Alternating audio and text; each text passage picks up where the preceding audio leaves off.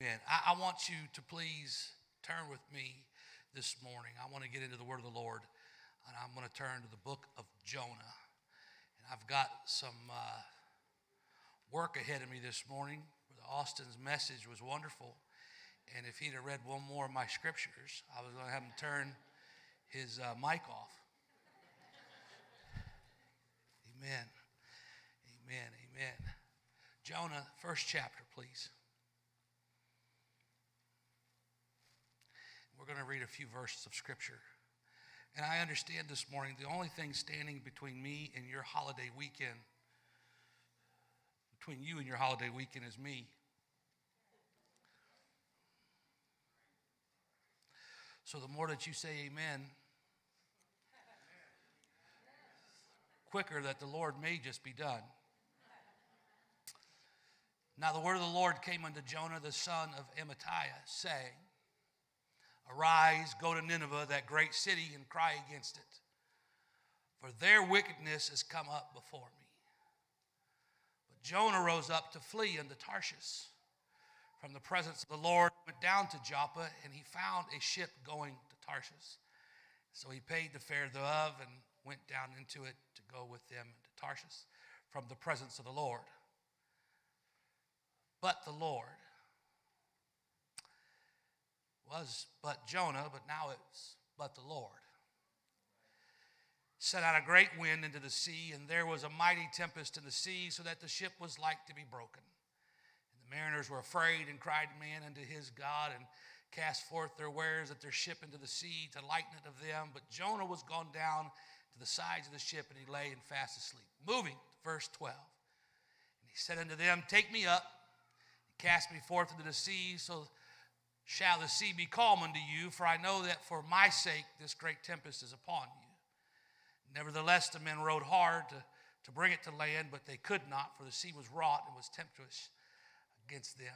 Therefore they cried unto the Lord and said, We beseech thee, O Lord, we beseech thee, let us not perish for this man's sake and lay not upon us innocent blood, for thou, O Lord, hast done as it pleased thee. So they took up Jonah cast him forth into the sea, the sea ceased from her raging. The men feared the Lord exceedingly and offered a sacrifice to the Lord and made vows. And now the Lord had prepared a great fish. We always say whale, but it says fish to swallow up Jonah. Jonah was in the belly of the fish. I'm going to talk to you for a few moments, a word that I, I feel that the Lord has laid upon my heart. Very strong. But when God calls the reluctant, when God calls the reluctant. Thank you, God, for this opportunity to be in your presence today. Thank you, Lord, for the feeling spirit of the Lord that we have in this house. Thank you for filling this young lady this morning with your presence and your spirit. We thank you, Lord God, for the people that are here today. Help us today. God, if I could just be a little selfish, I need a little extra anointing today. In Jesus' name we pray. Amen. If you believe God's going to do great things, could I ask one more time that you give God some praise? Amen. Thank you, Jesus. Amen. You may be seated. most of us, most of us have probably at one time or another heard of Jonah and the whale. We understand about him being in the belly of the great fish. We understand him running. But there's a few things that I guess until I actually got into the story that I never really realized how personable in this moment that we are living in today that this story really is to each and every one of us. For I find in this story a few things about our main character, Jonah. Number one, if you look at this, you'll notice that nowhere in the account does it ever say that Jonah was not gifted or neither was he anointed. In fact, the account indicated to us that Jonah was, in fact, called, he was commissioned by God with a message that really, in all essence, It's the same message that's being brought to us today, which is a life and death message. You either live for God, serve God, give yourself to God, or else. I'll let you fill in the blank with the or else. So, so Jonah did not just sit on the sidelines. He did not warm a bench. He did not, you know, keep himself out of the, the action simply because he wasn't able to. He didn't have uh, the, the skills. He was shy. It wasn't anything of that nature. It, it wasn't due from a lack of ability or a lack of calling. He simply just was reluctant. His issue is the same issue that most of us who have never ever got into ministry uh, or, or got into witnessing, we, we sit on the sidelines or we sit on the pew every week.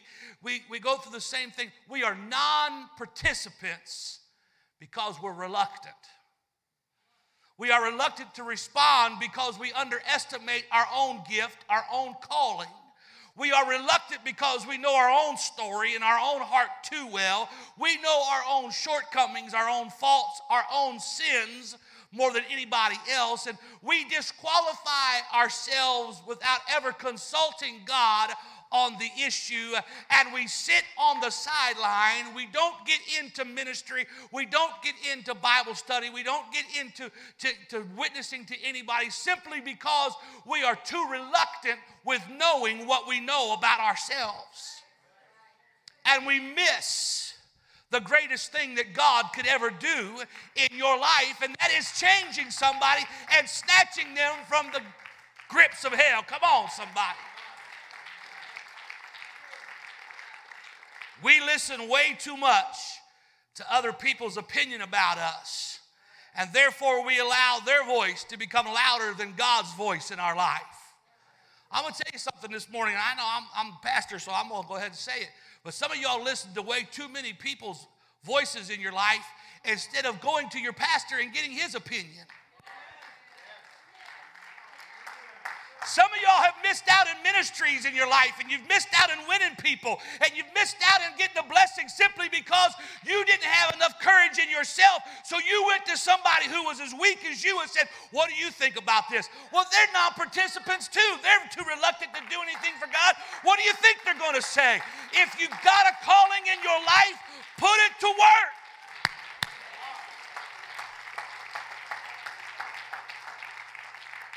Don't be somebody who's too reluctant because of what might have failed in the past to get into the game today and get into ministry. I know you might have failed yesterday, but God's grace is sufficient today to help you out tomorrow to do something in this fight that we're in to save somebody's soul. Don't be too reluctant to praise God. Don't be too reluctant to worship God. Don't be too reluctant to get in there and give everything that you've got to the kingdom.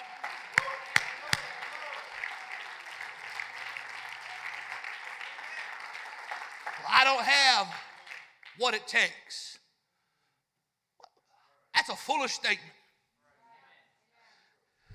Now, if you're a baseball player and you can't hit the ball, you don't have what it takes. If you're a football player and you can't throw, catch, or run with the ball, yeah, I could say not to play those kind of games. Well, we're not playing that. Everybody has a part in what we're doing. The only excuse that we have for not winning souls is our excuses. You have the ability within you uh, to praise God, uh, to worship God, uh, to spread this gospel to somebody. Don't be reluctant because you feel like you don't have what it takes. You have what it takes to win the lost.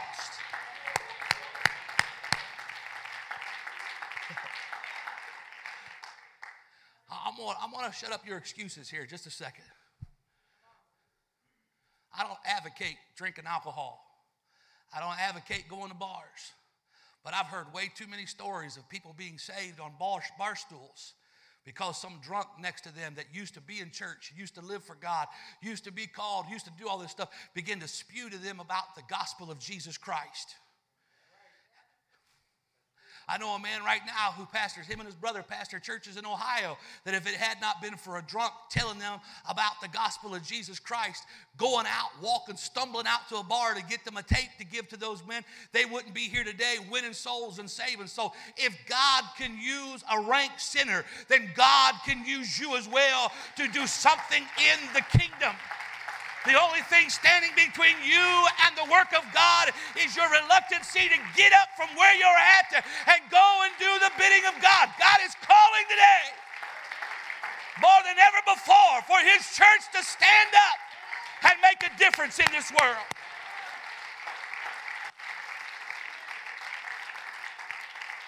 We can say that we're trapped by the schedule of our own making until we no longer have the time or the energy to fulfill the call of God in our lives. When the opportunity comes to serve, you serve. I don't care if you're witnessing to your waitress. I don't care if it's your mechanic. I don't care if it's the person sitting next to you.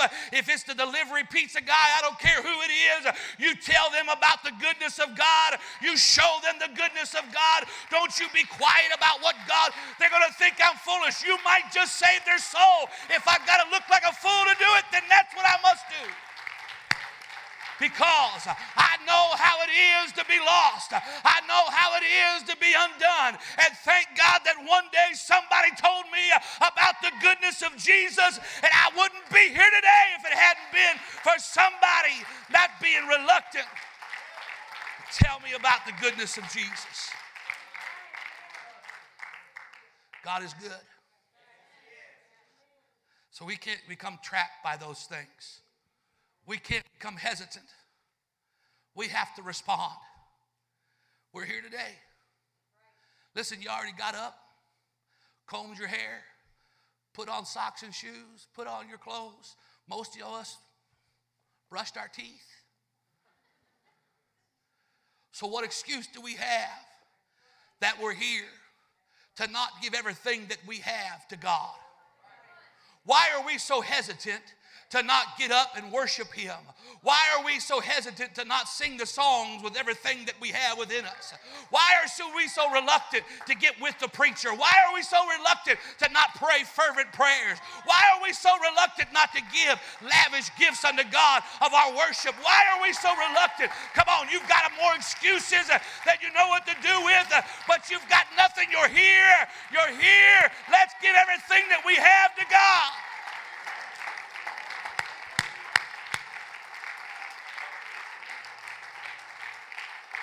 Preacher, why, preacher, should we do that? Because the reason for reluctancy are numerous. The implications of reluctance are dangerous. Reluctance will destroy you personally. You will sit long enough that you will become so complacent and so apathetic that you'll no longer feel the nudge of God's Spirit. You'll become deafened to the voice of God. And when that happens, you become murmurous. You start to murmur about things. Because when you're not feeling God and you're not hearing God, you become dead. And when you become dead, there's something about spiritual dead folks that like to talk. Folks that are doing the work of God, folks that are worshiping, folks that are giving, folks that are living their life for God, they don't have time to talk about anything but the goodness of God. I will tell you what will happen when you become reluctant. You'll, you'll get to the place where you just become dead in yourself, and then dead folks become bitter folks. Bitter folks, it's hard to get a root of bitterness out. We have some ground cover in our house. My wife loves it. I hate it. So, guess what? We still have some of that stuff at the house. But under our deck, when we were trying to build a deck years ago, I wanted to kill it off. I put straight bleach on it, didn't kill it. I put shingles on it in the heat of the summer, lifted the shingles off, thought, I got it now. Stupid vile weed was still there. Weed killer, straight on, no water, straight, nothing. Couldn't kill it. Pull it. I'd pull that stuff. You could pull it for 10 minutes and still couldn't get to the end of that stuff. It's crazy. Bitterness is no different. When bitterness gets within you, because you've been too reluctant and just sat by the sideline. Listen, you become envious of folks when you become reluctant. Why is God doing something with them and not doing something with me? I've got to be better than they are. Look at me, here I am. I've been serving God for this. Why am I not being blessed like that? You become bitter when you begin to covet things that you don't, you begin bitter. Better watch myself. It is hard to pull that weed of bitterness out of your heart once it gets in there. Why are you preaching to us like this today? Because we don't have enough time left in this world to sit back and get complacent in this walk that we're in right now. I need some folks to stop being reluctant and get into this game and say, I will be used of God. I will be a soul winner. I will be a worshiper. I will be a praiser. I don't care what happened yesterday, what somebody else did, what somebody said. It's now my time to get in. Come on, God's calling you out.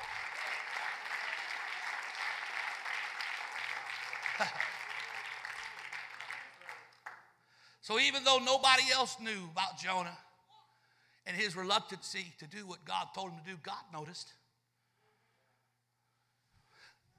Let me give you a piece of advice. You're better off that the pastor preached to you on a Sunday morning like this than for God to. I might make you feel a little uneasy this morning. God starts preaching to you, you're going to find yourself in the belly of a fish. Step on my toes a little bit more, will you please? God noticed. And even though nobody else perceived Jonah's reluctance, God knew it. The sailors had no idea, the captain had no idea, but God knew. The Lord will call you up, and if we are reluctant, He'll call you out. Oh, somebody just got nervous. But it'll happen. Get reluctant and watch God. You know, we, we nudge somebody sometimes and say, you know, you really should try to get involved and you really should do something. God's not that, that kind. Well, I know God's a gentleman and all that stuff, but He's got a way of kicking us when nobody sees. You ever get, you know, have one of those church mamas when you was a kid? She can smile and sing the song Amazing Grace and reach over and pinch you in that soft part of your underarm when you was acting up and go through it and nobody would know the better. Some of us are still bruised. When we're reluctant to get into the kingdom work of God, He can get a hold of us in a way like nobody else can. He'll wake you up in the middle of the night and you don't even know why you're awake, but you just can't stop crying and you're just fearful and you don't know what's going on because God's speaking to you. Heaven forbid that something would happen in your life that God would scare you enough to get you straightened up to say, hey, I got to work for you. Come on. There, there, there's a reason why God would do this. He needs you but I'm imperfect, God. I've got issues within me. I've got things going on. You don't need a perfect person to just say, hey, God is good. Look at me. If God could call me out, then God could call you.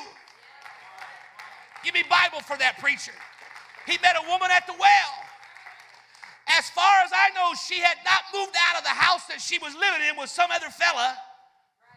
But yet she went back to the town and began to testify about the goodness of Jesus, and a revival broke out. You can say, but I'm not perfect. You don't have to be perfect to tell somebody about Jesus. Now, I'm messing with some of you this morning. Well, you got to give me time to fast and pray. I got to get my house in order. We don't have time for that right now. We need somebody to testify. We'll repent and do all that later. But right now, there's a world going to hell, and God's calling us right now to reach out and get into this game. God needs you.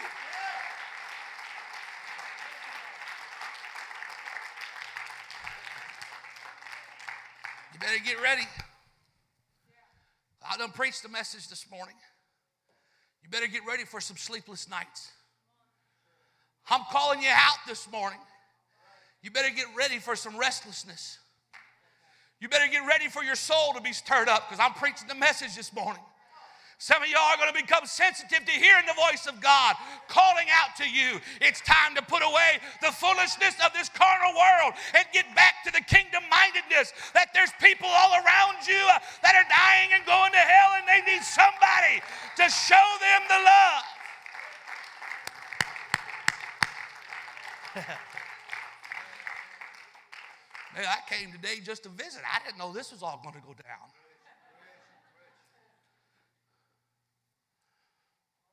The implication for Jonah is that his plans get swallowed. You, you thought God's plans for you were rough.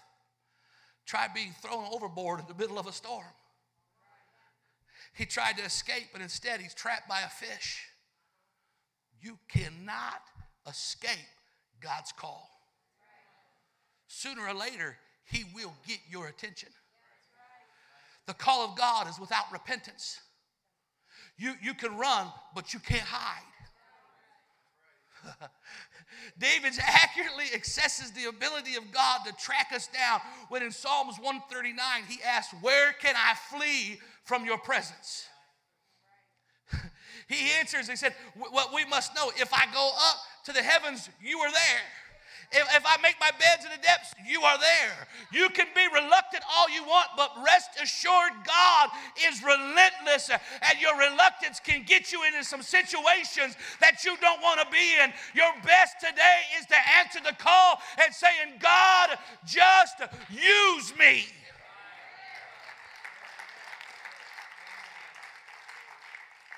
Let me speak to the head of some homes in this house today if you don't get into the call of Christ, you better hear me today. if you don't give in to the call of Christ, it will destroy your home. If you don't surrender yourself to Christ, you'll, you'll end up paying with your children and grandchildren's lives. You mean God will come in and just kill all my kids? No, no, no, worse than that. He'll make them cold hearted to the calling of God. Well, it got quiet. Just one generation could throw everything off kilter. Where your children had a plan in their life to do great things for God simply because you did not listen to the voice of God and the call where God told you to go, it could completely throw everything off kilter. And what ends up happening is your family pays the price because your reluctance. I think it's crucial to remember that there were some severe implications of Jonah's reluctance to serve for some other people in this story. His reluctance to, to, to work for God and his mindset of running from God had implications that did not just include himself. The guy responsible, the guy called, the guy anointed, the guy given everything that he needed to save an entire city prefers reluctance over being used of God. There are people in this place today on these pews that God could use to save an entire city. Well, I've never heard of that. Well, your bubble's very small. Ask me after church. I'll tell you about a young preacher in Kansas in a hillbunk little town that was connected to somebody in Africa and flew over knowing nothing but a few just Zoom calls with them and has tore that little area in Africa up and churches that were once denominational are now becoming apostolic Pentecostal and those folks are preaching it. I'm not talking about a few hundred, I'm talking about villages and cities being saved because one man. Well, I ain't seen it in America. Open up your ears. Maybe God is calling you to do such. Oh, I'm fighting it now. Now I'm really starting to mess with you. I, have been living this pastor for, for 50 years and I ain't never heard. What makes you think that God can't do it now? Why is it that we can believe God to heal somebody of cancer in North Carolina, but we can't believe that God could call somebody from Stark County to win cities around here? Your reluctance to even try keep the miraculous dead. Somebody needs to stand up and say, Let it be me, God, that you use. I'm not a preacher, it doesn't make a difference. If God calls you and anoints you, He's given you everything that you need.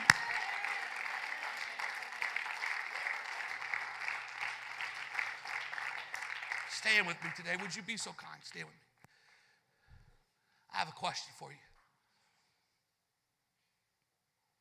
I have a question for you, reluctant folks, today. I've been asked to stand, and if you're not familiar with how we do our services around here, we're, we're about ready to have a time of, of prayer. We've hollowed out the front of the building up here. We call it our altar.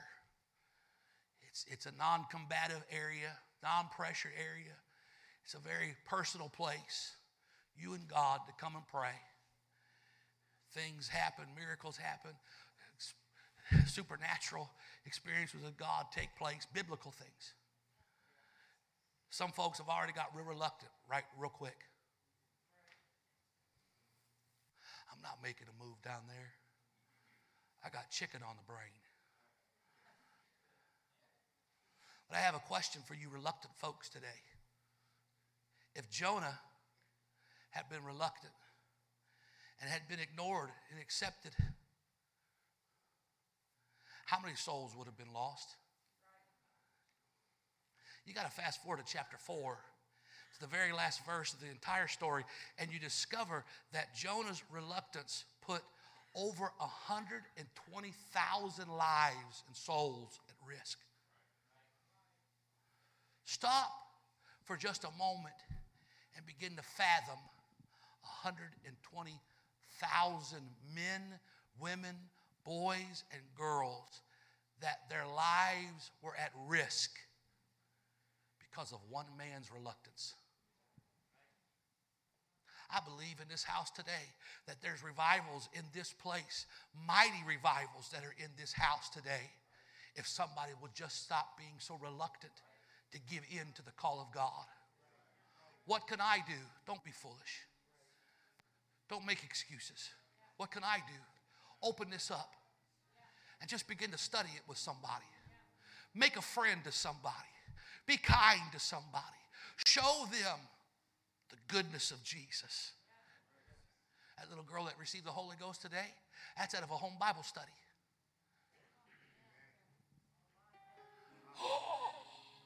yeah. Simply just by sitting down and opening the Word and showing somebody the goodness of God, it could change a life forever. Most people don't come to church because nobody ever invites them to come. I don't want to go and be alone. I don't want to go sit by myself. Why don't you ask somebody to sit with you? Why don't you be kind to somebody? Invite somebody. Don't be reluctant because there might be 120,000, there might be one soul. I don't want to get to heaven and hear God say, you know, you did a pretty good job, but there was that one soul. An entire city would have been wiped off the face of the planet, destroyed. Reluctance can destroy those around you. Complacency can destroy those around you. Conformity to the carnal world and its love can destroy those around you as well as you.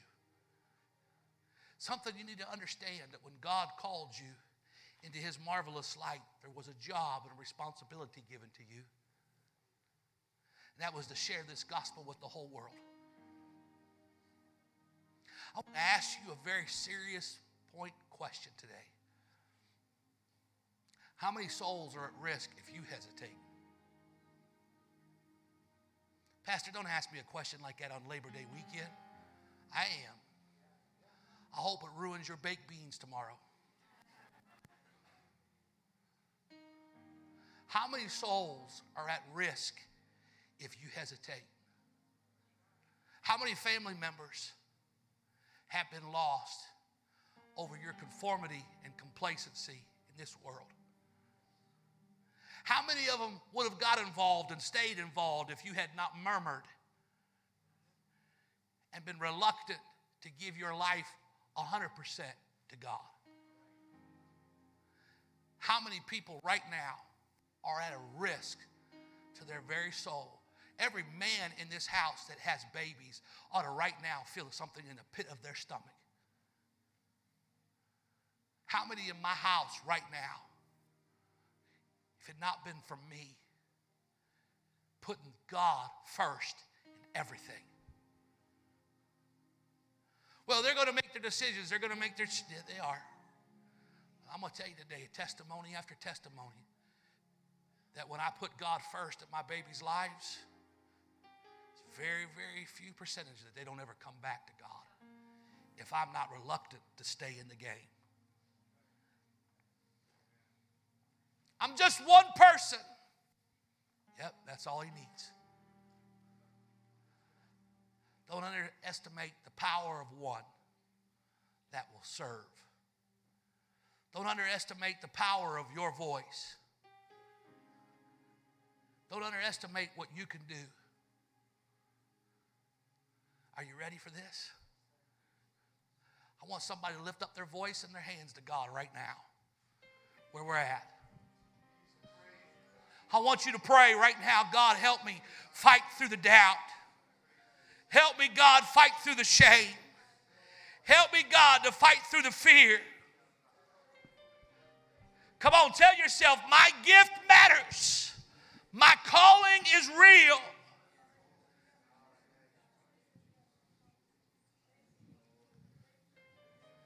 Ministries are birthed, not being reluctant to stay and do nothing. Ministries are birthed when you take the first step to say, Let me make a difference in those around me.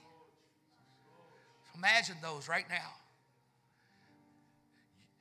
If you feel like your gift doesn't matter, let me tell you something. If you don't serve, who will tell them? Come on. This isn't about you, it's about them. It's about them that'll be lost if I don't serve. It'll be about them that'll be lost if I don't make a change. It'll be about them that'll be destroyed if I don't submit. Maybe it's not 120,000 souls at risk right now, but is it one soul worth getting into this kingdom minded business? Come on, somebody. You are His plan. There is no substitute, there is nobody else. God has a gift and a work for you. You've hesitated long enough, resisted long enough, made excuses long enough. You felt the personal pain of refusing. Uh, your life probably has been thrown overboard. You feel like you're swallowed up. You've put countless at risk because you've been reluctant to get in the game. I'm here to tell you today uh, God is calling the reluctant to get up and go about our Father's business. Come on, get in there. Come on. Fields are ripe to harvest. I feel the call today Come on, can somebody lift up their hands and say, Let it be me, God? Come on, cry out to God today. Let it be me. Nobody would ever think that it would be me. Let it be me, God, that you call. Let it be me, God, that you use. Let it be me, God.